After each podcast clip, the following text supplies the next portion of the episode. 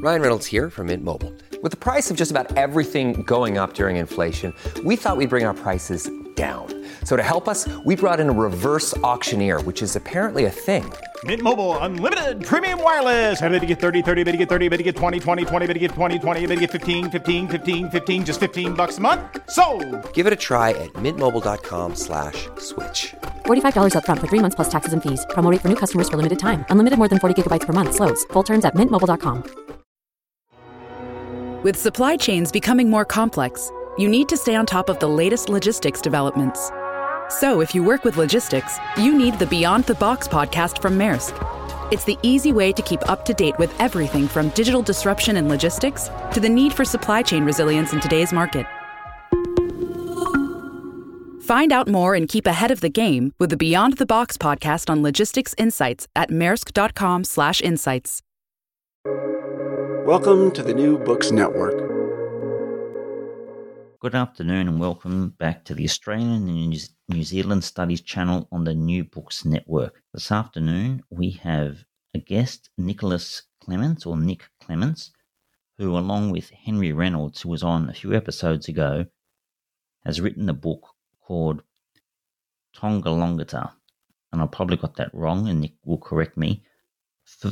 First Nations leader and Tasmanian war hero published by New South Press. And before we begin, I'd like to pay my respects, past, present, and future, to the First Nations people of Australia. Nick is an author, he's a keen rock climber, teaches history, philosophy, psychology, and is an adjunct researcher at the University of Tasmania, where he completed a PhD. Now, good afternoon, Nick. Thank you for joining us. Pleasure to be here. you know, your book, and I hope I've got that right, Tongerlongeter, is that correct? That's how we say it. Uh, the truth is, though, that no one knows for certain.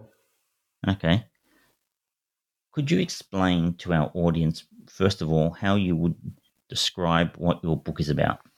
Well, it's ultimately a biography of Tongerlongeter, this incredible but until now unknown warrior. But because the source material on Tongerlongeter isn't strong enough to build an entire book around, uh, certainly not in the early phases of his life, it's also a story about his people, his Oyster Bay, Big River Alliance in the southeast of Tasmania, uh, and their fate and their impact. And then there's there's also uh, I'm not sure if we ever envisaged, envisaged it this, this way, but it is in some ways a manifesto for commemoration. Uh, we live in a country which is obsessed with war and with commemorating war, but cannot bring itself, like so many other countries have, to acknowledge Indigenous war heroes and acknowledge frontier wars as legitimate conflicts that had a, an important bearing on our nation and ought to be commemorated. Hmm. I was going to ask you to begin, and the book is set in Tasmania. It's set in about the very early 1800s to about the 1830s or 1840s, and it does involve what you describe as a war. So I'd like to ask, as a very first question, what is a war? A war is something that we in the modern world, in the Western world, have a very myopic view about. We have, in our recent past, had the First and Second World Wars, which has skewed our understanding of what constitutes a war. But throughout most of human history, wars have not been on that kind of scale. Wars have been small wars, guerrilla wars, um, protracted guerrilla wars. And that's the kind of war that we see on the frontiers around Australia. And the most violent of these wars anywhere in Australia is in Tasmania, the so called Black War. It's a war that people at the time had absolutely no trouble recognising as a war. From the governor and the colonial office right on down to the settlers, everyone refers to it as a war. Uh, whilst there is this strange quirk about Australian settlement whereby we didn't recognise Indigenous sovereignty and didn't try to make treaties in Australia, something that we did before and after. When I say we, I'm talking about the British Empire. So we didn't do that here, and so technically, we it, it wasn't meant to be a war. Uh, it was meant to, you know, if anything, just a, an insurgency of rebels, uh, of citizens gone rogue, which of course is, you know, a farce. But that's that's in theory how it was meant to be. But for a brief window during the Black War, that changed. Secretary of State for the Colonies, Lord Bathurst, sent a dispatch to Governor Arthur at the beginning of his tenure in 1825, saying that these people ought to be treated as if they were uh, enemies of a foreign state. So he said, yes, technically, you know, we can't acknowledge their sovereignty, but in this case, given given the violence and the resistance they're posing, treat them as if they're a foreign enemy. And that continued until it was knocked on the head um, around the end of the Black War. And that dispatch, when there was, there was a, so there was a parliamentary inquiry into this in 1837, a really big one that was published about you know, what had happened here in, Black, in Tasmania, and they excised that that that dispatch from the records. Uh, it's in the original, but in the published version, it was it was taken out because they realised they'd made a grave error in acknowledging Indigenous sovereignty and acknowledging that this was a legitimate war, not just a, an insurgency. Mm. With that war theme, one thing that struck me about the book is this differs in some ways from what I perceive as being other kind of wars, is where there's two sets of belligerents fighting one another, and at the end of the conflict, both of them are going to remain where the war happened, and both of them are going to consider the place where they remain their home. It seems a very strange concept to psychological concept, and you can imagine that's. I wonder if that's one of the reasons what your views are on why in Australia Indigenous people are in some ways just forgotten. They're just like these. They're just they're just here, but kind of accidentally almost because we've taken over. And it's mm. like they're left over after the war, but they've got no place to be refugees because they're already where they are. Yeah, and I think a, a big reason for that is our failure to acknowledge their sovereignty.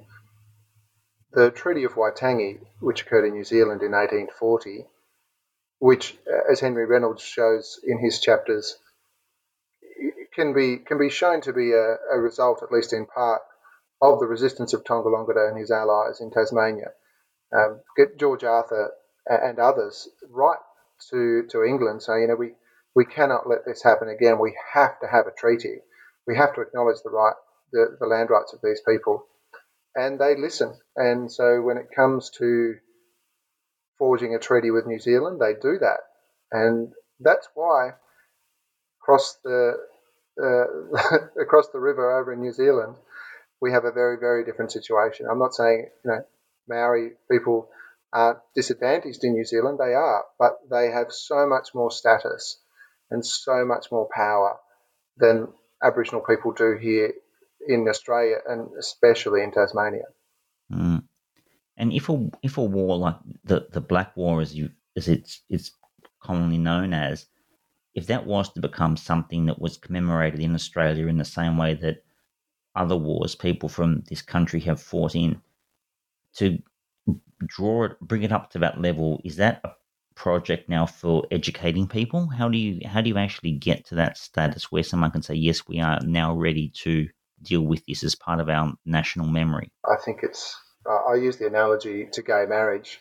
It's one of those things that really only good things can come from from doing it, and uh, the people that will benefit from it will benefit from it, and those that those that have no interest in it won't be won't be uh, disadvantaged.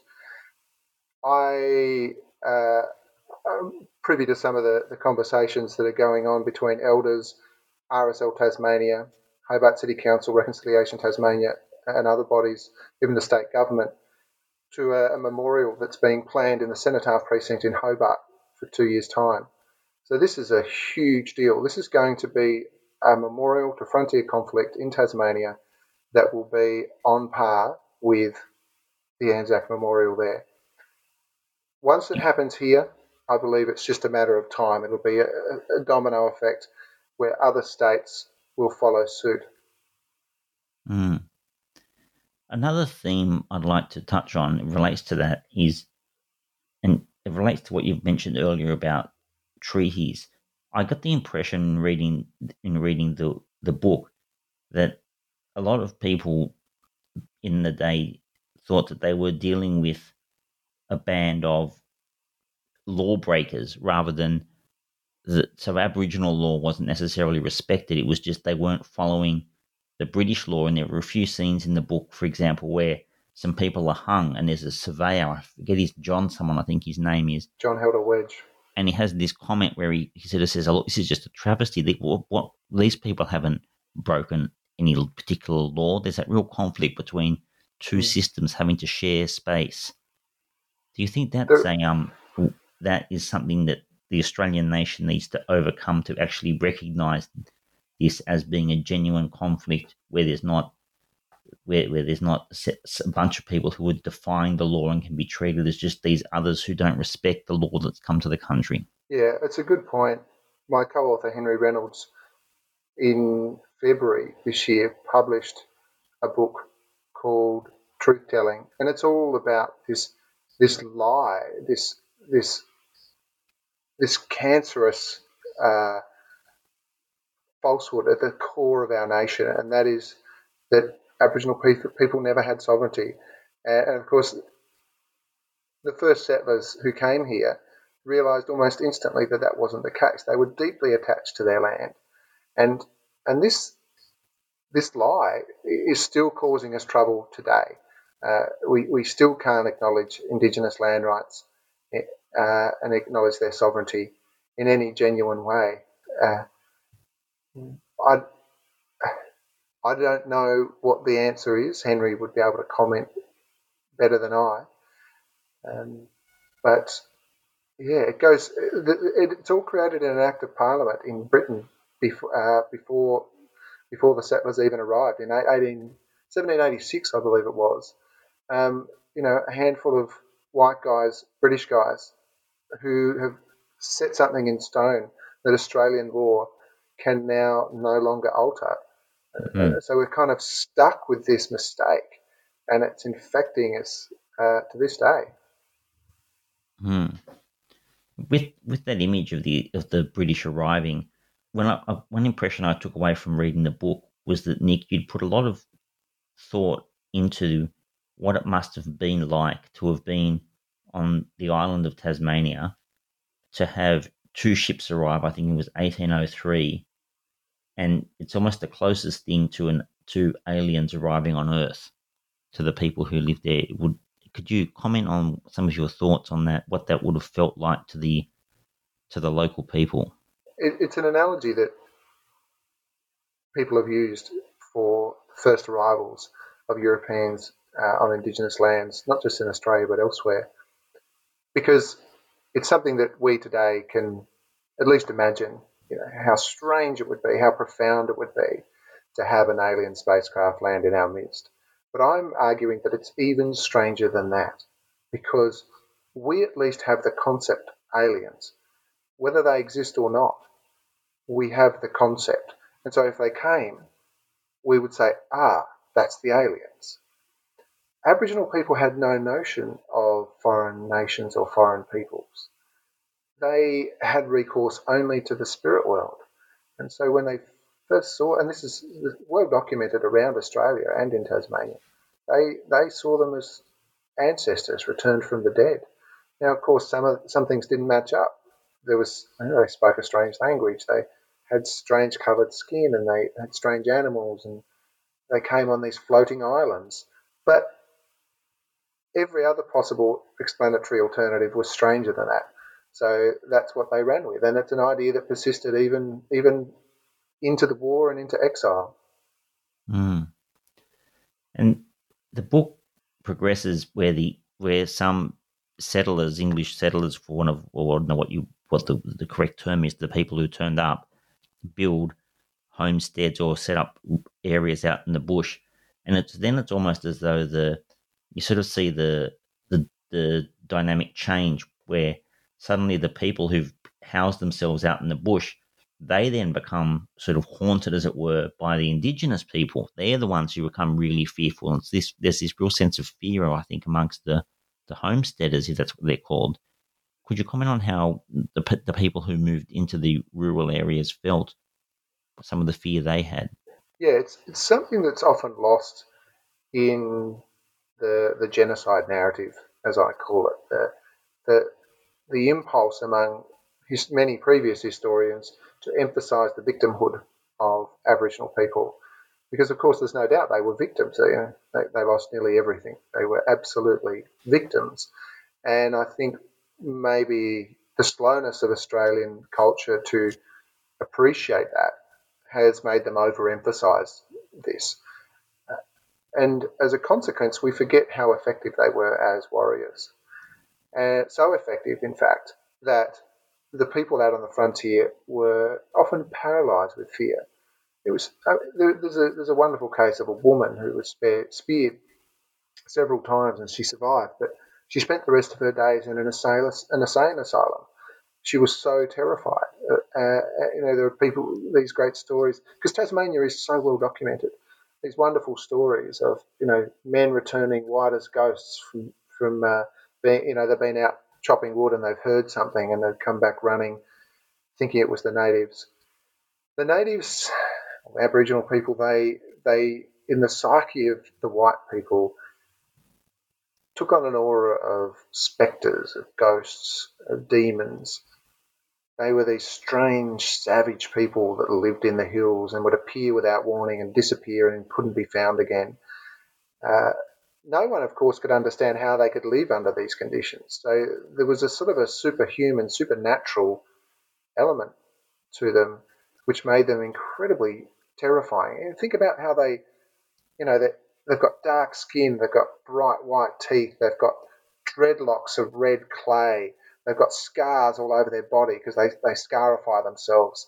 Uh, what, what we call cicatrices, these big rounded scars. They're sort of a, well, we don't have a perfect understanding of what they were used for, but they had uh, obviously some some meaning to them, and so they're, they're very intimidating people. Mm. And another uh, something else in the, the book you draw out are their skillfulness with weaponry, with spearing it. They seem to be, um, you might think of a spear as being not that threatening, but when you read this book, they, they the spears are just incredibly effective weapons. They are.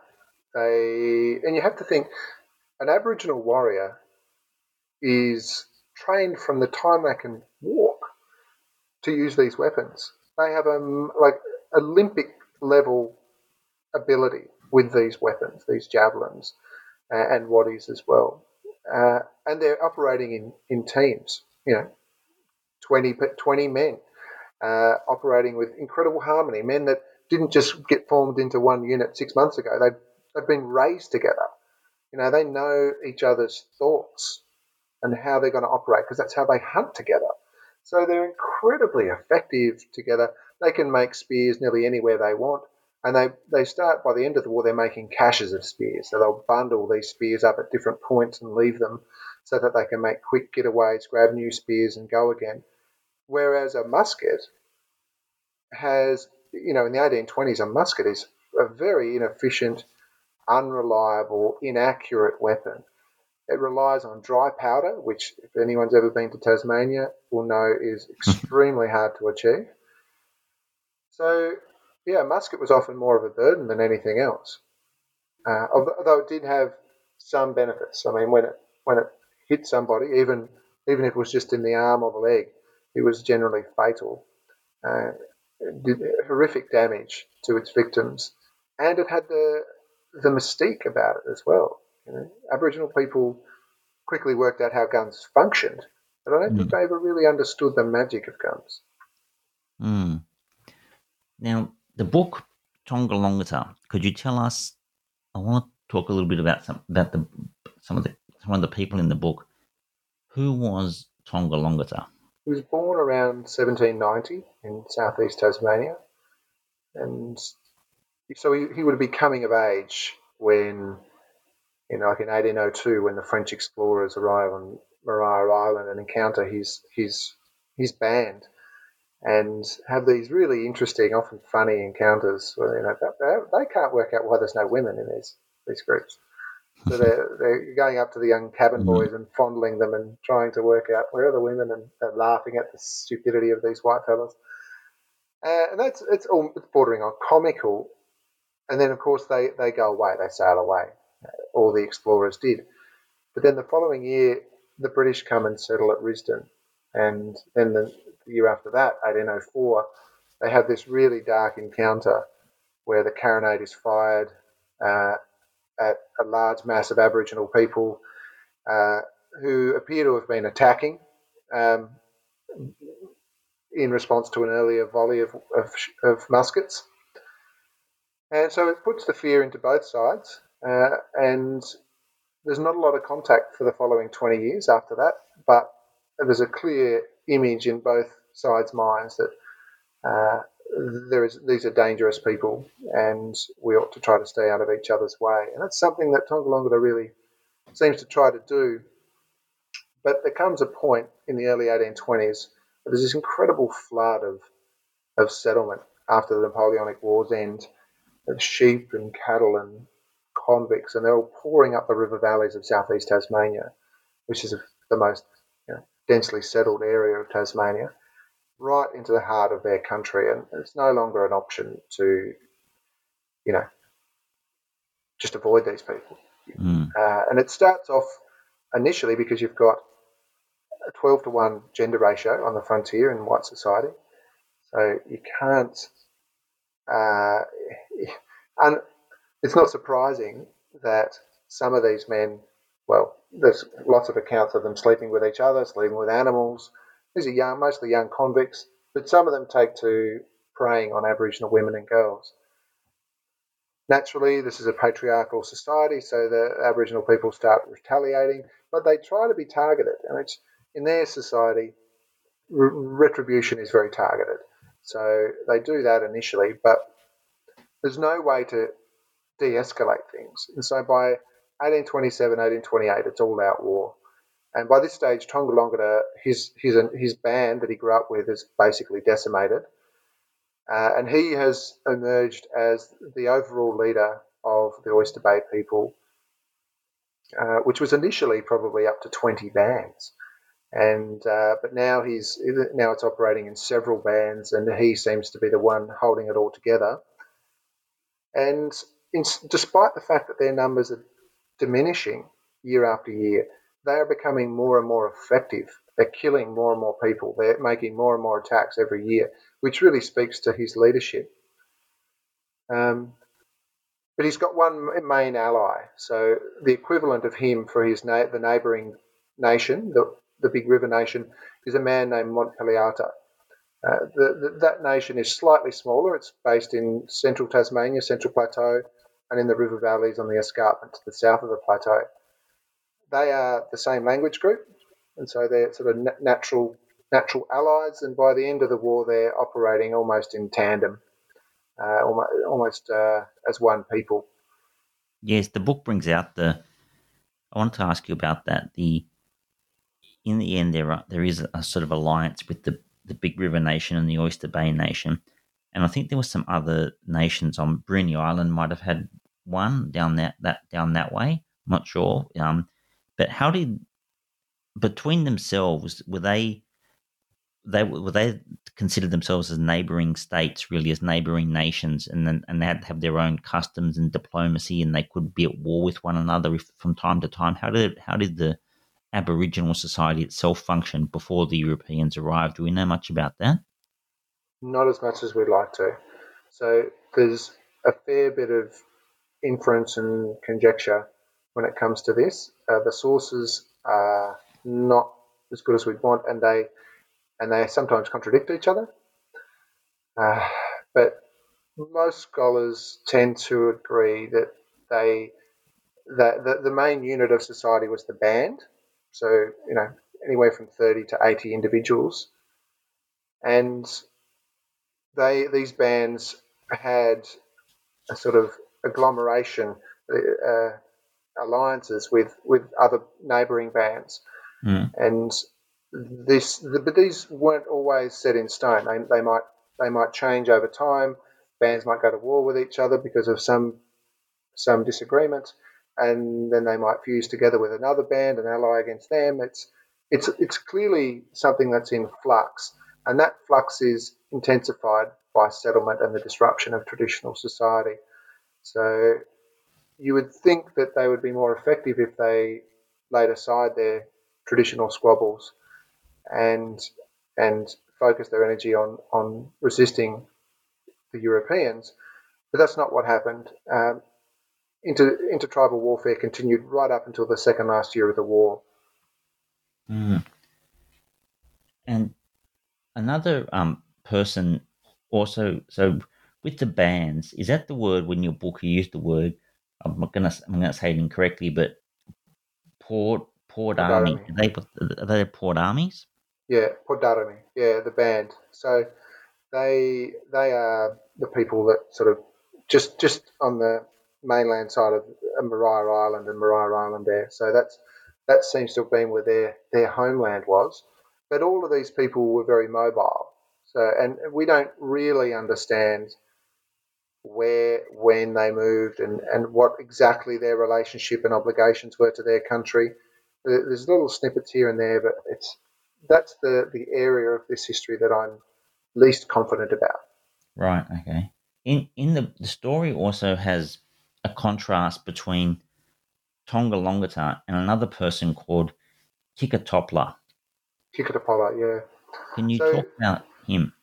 Yeah, he's a really interesting guy. I'd love to know how it was that he ended up uh, in Hobart in 1819. He's about 10 years younger than Tongerlongeter of the same band, and somehow he ends up. Uh, it seems that he's he's landed himself in this uh, what's it called? The um, establishment for the native people or something. It's it's a little it's a little rented room to provide medical assistance for this, uh, this drunk old surgeon. And uh, during his stay there, he he becomes ingratiated with Dr. Birch, who mm. is a very high profile settler. He's a good friend of the governor's, and uh, Birch takes him into his, his home. As he, you know, the, the kid's probably about 18 years old at this stage, takes him into his home, christens him after himself, Tom, Tom Birch, and he lives with them for three and a bit years. Uh, you know, looks after the kids, and Thomas Birch dies a couple of years later, uh, but he remains close with his widow Sarah, who remarries this awful fella. Uh, and Sarah would go on to get him out of quite a few pickles in the years to come because he's he's at once addicted to European foods and, and alcohol and tobacco and sort of can't get himself off that. But he's also uh, he also seems frustrated with European society and attracted to his traditional life. And so at various points he goes back out and and, and you know contributes to the resistance. In some cases, it seems as a leader as well. But after a couple of back and forths, he eventually he's offered by the governor, presumably because Sarah Birch um, put, had a hand in it. He's, he's, he's, offered to go free again in 1827 or 1828, I can't remember.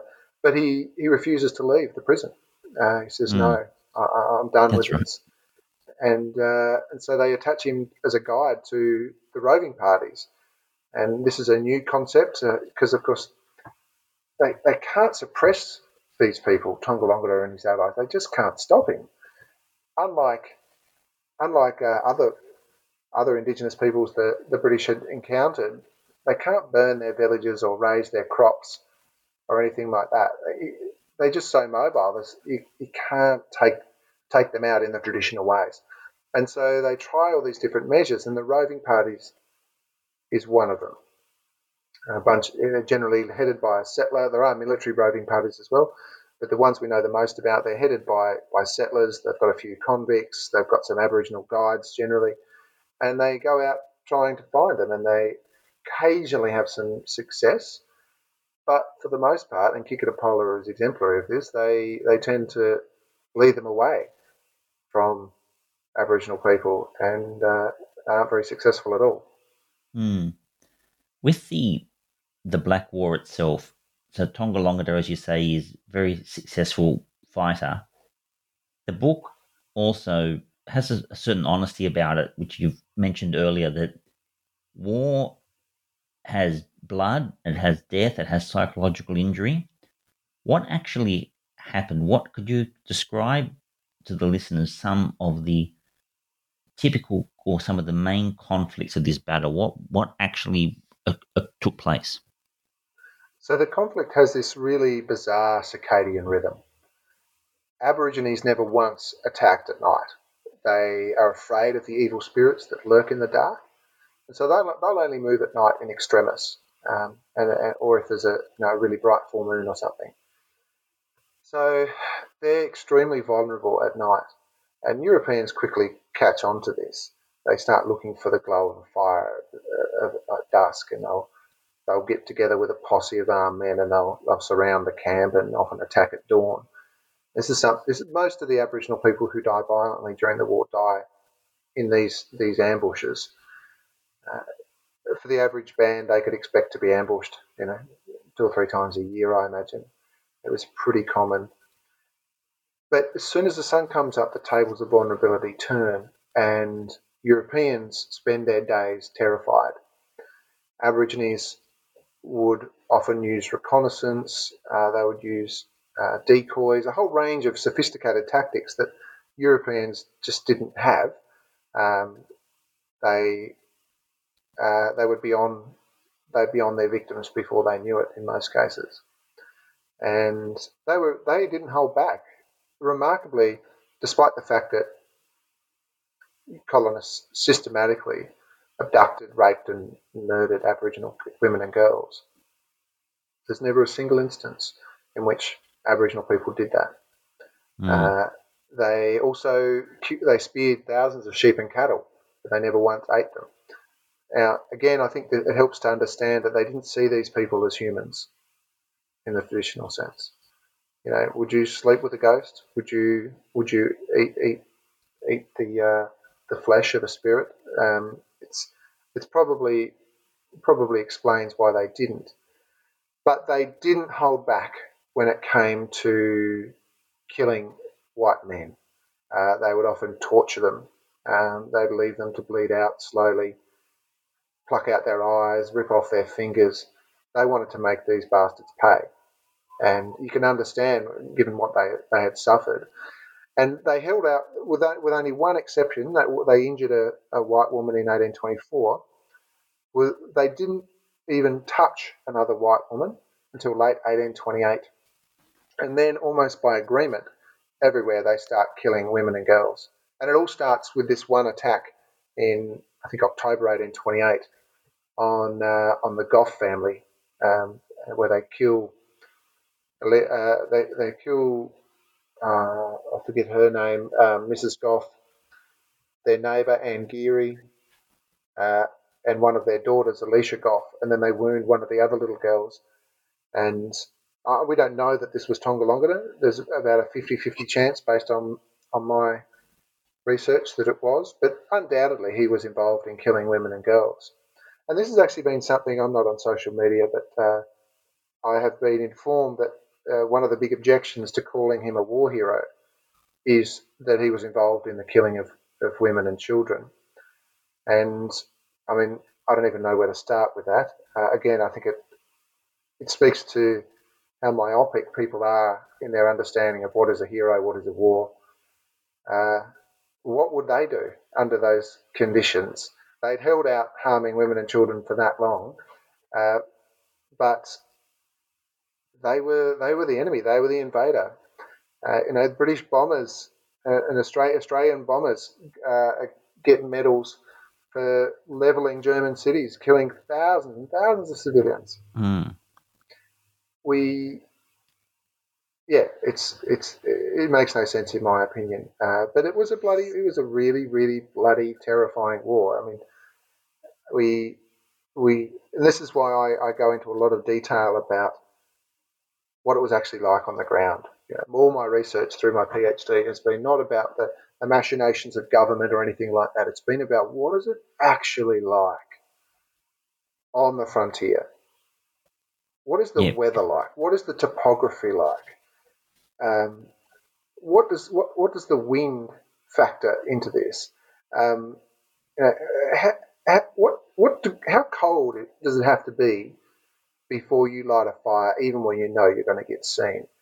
Um, how long does it take to load a musket when you're shitting yourself?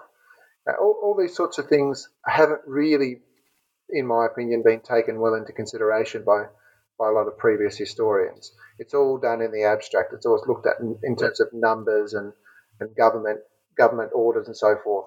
On the frontier, it's really messy. Mm.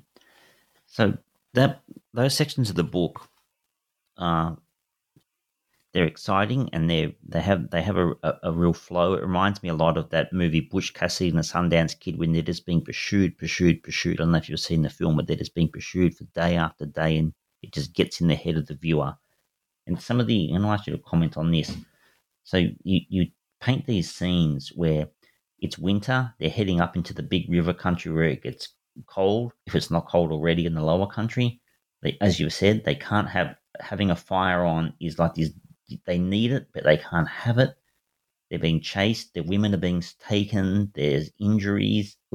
How how is life for? And this isn't just for a day. This is for for, for seasons. How how did they even psychologically cope? How did it all? How did they survive? This is the greatest mystery to me. Yeah, when I when you take stock of everything that happened to Tonga just as a, just as one example, it I, I would be in the fetal position. Most of us would be catatonic uh, had we experienced half of what he experienced. You know, the, most of them they've, they've, they've, they've adopted using dogs to keep warm in, in the frigid night air without the fires. Um, but dogs carry these this canine scabies, which is a horrific skin infection, and nearly all of them have it um, during the war. And their skin blisters and bleeds and itches ferociously all the time. So they're cold, they're itchy, they're listening out to all the, the nocturnal sounds of a night. Anyone who's camped out in the Tasmanian bush just comes alive with with possums and and scurrying creatures and birds, and it it just must have been so unnerving to to, to always be on on the watch for this. And by the end, they're setting up their campsites in really sophisticated ways and having watches. You know, men would, would do shifts watching, um, which is actually quite successful. But man, there was just just relentless. You know, all the things that made life worth living the ceremonies, the, the swimming, the laughing, the get togethers, you know, the, the, flirting, all that stuff, all the fun stuff that we still today love and enjoy was gone. It had just been sucked out mm. of their world by this invasion. And now they're, they're just surviving.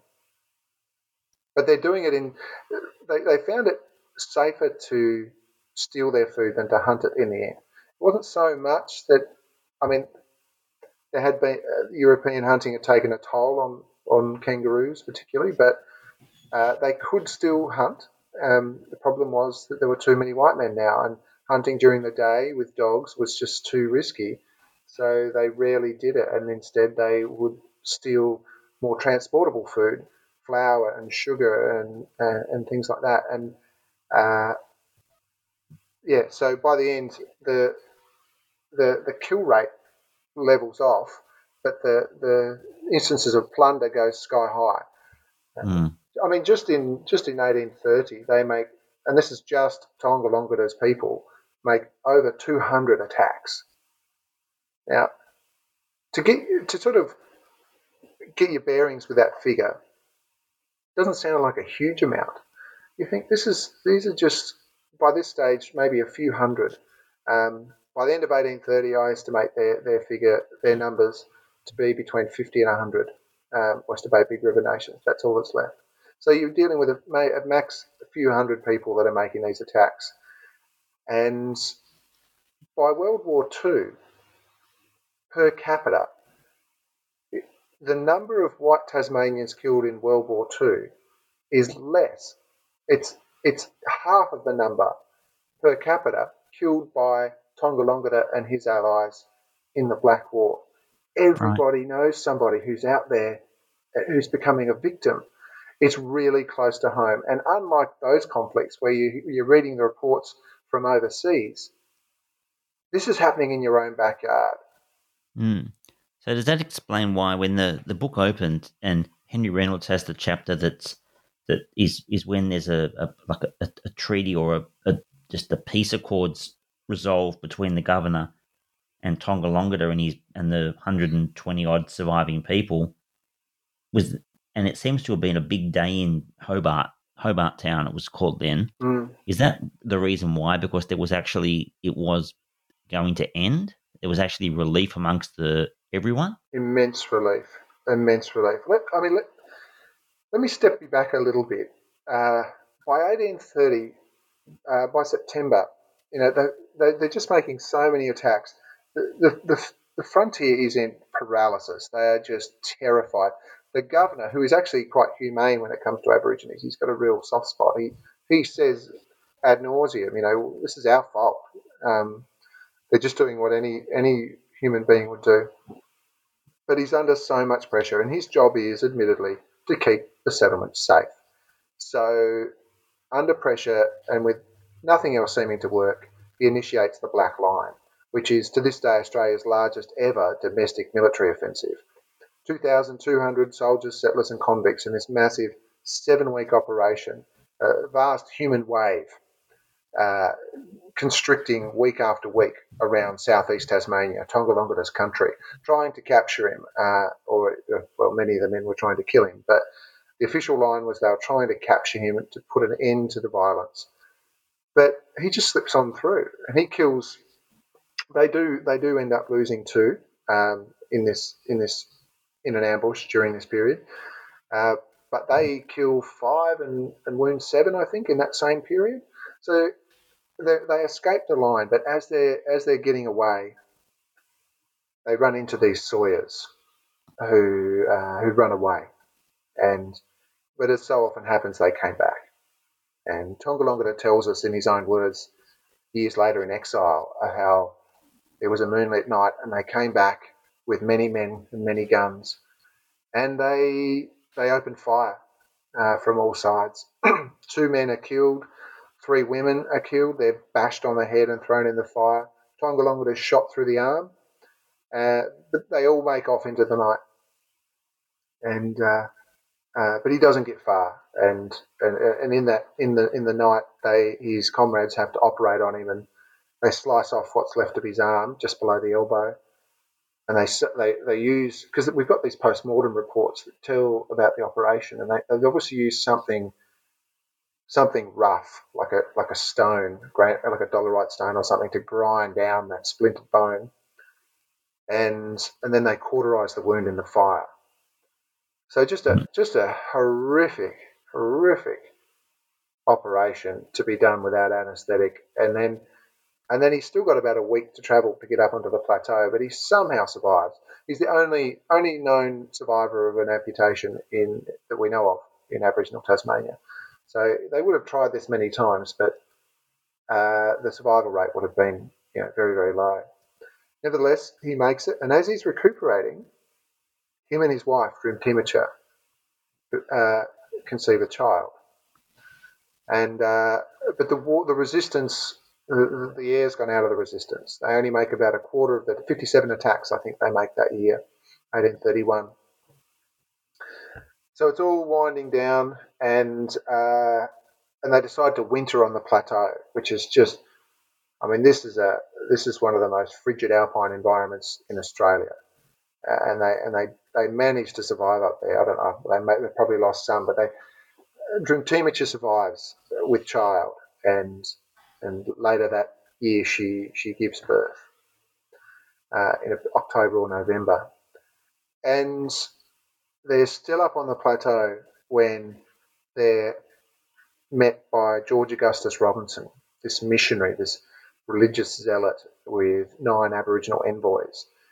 And Robinson, on behalf of the, the authority of the government, negotiates terms with them.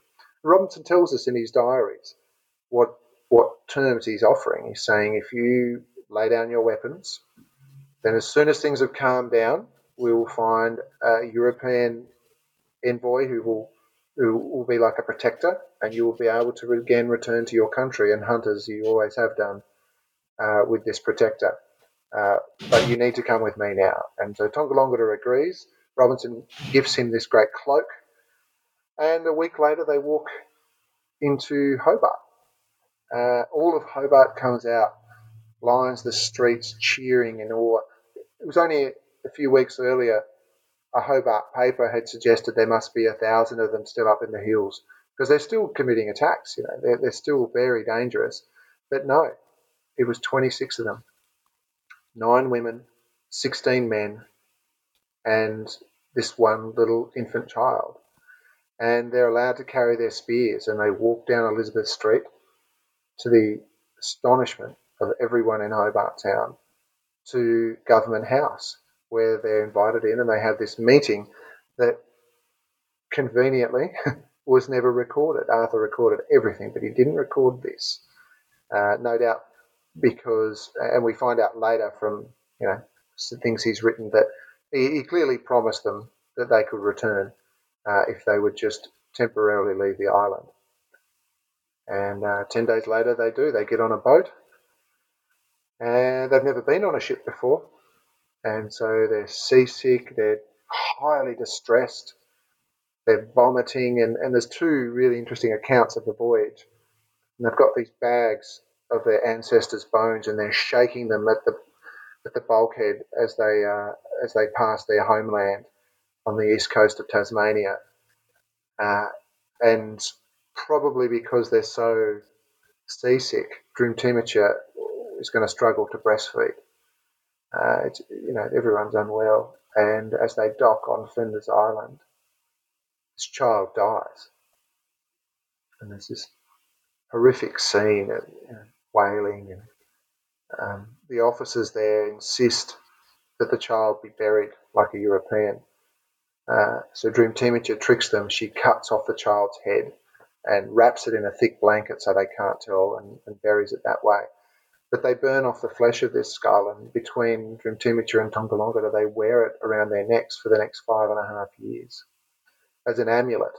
And anytime mm. anyone's sick or injured at the, at the settlement, they come for the skull and they strap it to the to the sore part of their body. Uh, so he's quite a sight in exile. He you know, lots of people comment on the, you know, the, he's very tall. He's a big, tall chief with one arm and a skull around his neck. Uh, yeah, and it wasn't just the way he looked. He was, everyone who met him was impressed by him. He was an intelligent, charismatic man. Yeah, he was, um. Oh, it's sad when you tell it like that. The, the end of the, the end, you just think of all these, these years of effort and then to be sent off to Flinders Island, and I think you in you you tell how in the book there are some points on the island where they can see back to the mainland of Tasmania, and they, they there's fires burning on one side or the other, and it just it seems heartbreaking. Yeah, so I think the one you're talking about is Robinson when he's on the northeast coast, trying to collect up the last survivors from the northeast, which is not Tongerlongeter's people; they were traditional enemies, but. Uh, he he has this there's this scene where the women so in addition to the settlers uh, sorry the, the convicts in particular stealing the women and girls there are these sealers in Bass Strait these these rogue men uh, really really savage men uh, who systematically abduct women and girls and take them and enslave them on the islands of Bass Strait as sex slaves and as as labour and these women, because smoke signals are how, how Aboriginal people communicate over distance, and they're they're very good at it. And so you've got men on the mainland making signals that are being returned by the women, and the men are bawling their eyes out. And you know, Robinson is just like, oh man, this is this is the most heartbreaking thing I've ever seen. You know, these great warriors have lost their daughters and their wives and their mothers, and Mm. um, and it, around about the same time, he takes a census of the greater northeast uh, and east coast of Tasmania, and there are 72 people left named, three women. They've just been Wow. completely bereft of women due to the voracious, or should I say, rapacious appetites of white men. Yeah.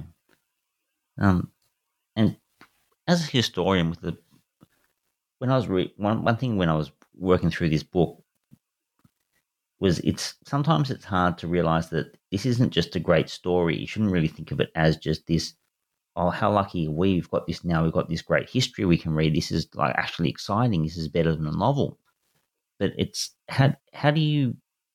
It's almost like you've still got to actually realize that this is actually this happened, which is um m- makes it even more real in a way. And a- as a historian, how did you put the record together? How did you actually come to put this these pieces together to deliver this book? We've got some really great sources for Tasmania. So Tasmania is very well documented at the official level. So government records. It has a very, very active press environment. So there's you know half a dozen newspapers by the end of the war in Launceston and Hobart.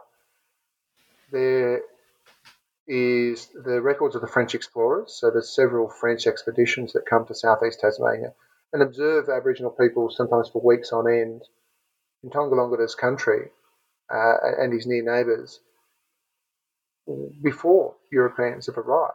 So you, you get a, a really interesting picture ethnographically. But above all, George Augustus Robinson, who I mentioned earlier, spends almost 10 years living with these people. And he keeps a voluminous journal. He's, he's obsessive. He's such an interesting guy. You know, he's very easy to hate. Mm-hmm. Uh, he would have he would have been an awful man to meet. Uh, he was pretentious and arrogant, and but also he also would have been considered a bleeding heart lefty by today's standards. He was he was sympathetic with Aboriginal people to a point that made him a laughing stock to to contemporaries. And he he wrote about them and the conversations he had with them. You know, we, the reason why this book was even possible was because of what he wrote about the conversations he had with Tongerlongeter. Yeah, so mm, well, that's that's at least he did that much. Mm. But I will say that uh, writing, there's a couple of chapters there that were really hard to write because I, I had to draw, dr- drag a very, very wide archival net to get enough material to to give a solid foundation to what I was saying. And when it comes to Tongerlongeter's involvement, I was quite speculative in that early part of the war. Um, you know, I went to great lengths. For instance, I I documented every single instance of violence in Tasmania. Uh, you know, thousands, well over a thousand instances of violence, and every detail, every reference, where it happened.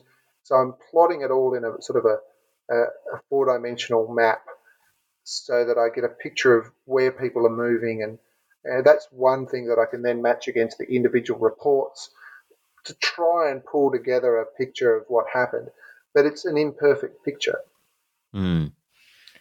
No, well, well, thank you for your time, Nick. We have to to, to wrap it up, but um, that's um the um, it's a great it's, it is a great book. I think it's something that any person who has any interest at all in Australia would will benefit from. The work that's gone into it is obvious. Um, I think you should, personally, I think you should be very proud of it. I'm sure that you are, and I've heard it's it's actually going very well as well for you, which is good. Um, Yeah, can I just finish with with one thing? Uh, Tongerlongeter becomes the overall leader on Flinders Island, and this is recognised by the officials. Uh, and in 1835, he's renamed King William after the reigning monarch of England. And in this this really bizarre coincidence, he dies on the exact same day as the king in England in Windsor Castle on the other side of the world. Uh, so, so you've got this one you know, dying in the la- in a lavish castle, and the other on a on a you know a drafty hut on a, on a sort of a, an accursed island full of sickness and and uh, and despair, and yet, uh, yeah, one you know one devotes his life to dispossessing Indigenous people, and one devoted his to resisting it. And the funeral was absolutely massive, the biggest ever held at the settlement. And uh, I think anyone who witnessed it would be aghast to know that today, in 2021, Tongerlongeter's, we know exactly where he's buried, but his grave and the grave of many of the other heroes of the Black War is marked by nothing more uh, elaborate than thistles. Wow. That's amazing. It's well, it's Mm. tragic. It's tragic, and it needs Yeah. to change. We, No, we we we need a generation of school kids to grow up knowing that, uh, thinking about this man in the same way we think about Teddy Sheean or Simpson and his donkey. You know, this is this is a hero who who who died on this country for this country. You know, Yeah, no, I think that's good. I mean, I'm, I'm glad you you told that end bit there because, as I said earlier, I didn't want to.